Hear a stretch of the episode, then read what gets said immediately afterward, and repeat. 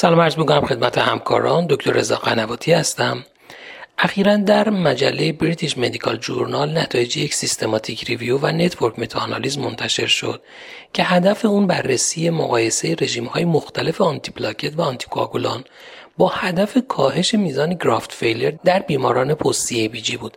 همونطور که می‌دونیم از گذشته آسپرین به عنوان درمان استاندارد برای کاهش در میزان graft failure مورد استفاده قرار می گرفته در این مقاله هشت درمان از جمله monotherapy با آسپرین، کلوپیدوگرل، تیکاگرلور، وارفارین و ریوروکسابان و همچنین درمان های dual therapy شامل dual antiplatelet therapy و همچنین antiplatelet therapy همراه با antithrombotic therapy مثل ترکیب آسپرین با وارفارین و آسپرین با ریوروکسابان به طور مقایسه‌ای بررسی شدند.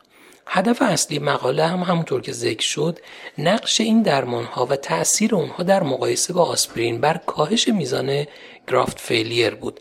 در مجموع 20 مقاله شامل بیش از 4800 بیمار در آنالیز نهایی مورد ارزیابی مقایسه این قرار گرفتند نتایج این مطالعه نشان داد که از نظر کاهش در میزان graft failure در مقایسه با آسپرین ترکیب آسپرین با تیکاگرلور باعث کاهش 50 درصدی در میزان graft failure میشه و ترکیب آسپرین و کلوپیدوگرل باعث کاهش 40 درصدی در میزان graft failure میشه که از نظر آماری این دو معنیدار بودن.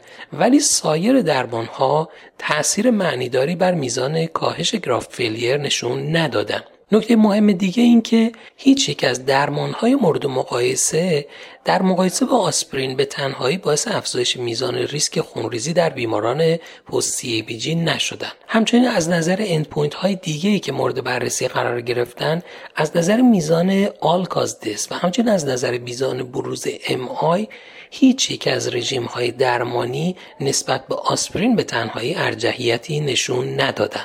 بنابراین اگر بخوایم نتایج این مطالعه رو به طور خلاصه مرور کنیم در بیماران post CABG با هدف کاهش میزان graft failure میشه از dual antiplatelet therapy ها یعنی ترکیب آسپرین و P2Y12 ها به جای آسپرین به تنهایی استفاده کرد بدون اینکه باعث افزایش ریسک خونریزی در بیماران بشیم.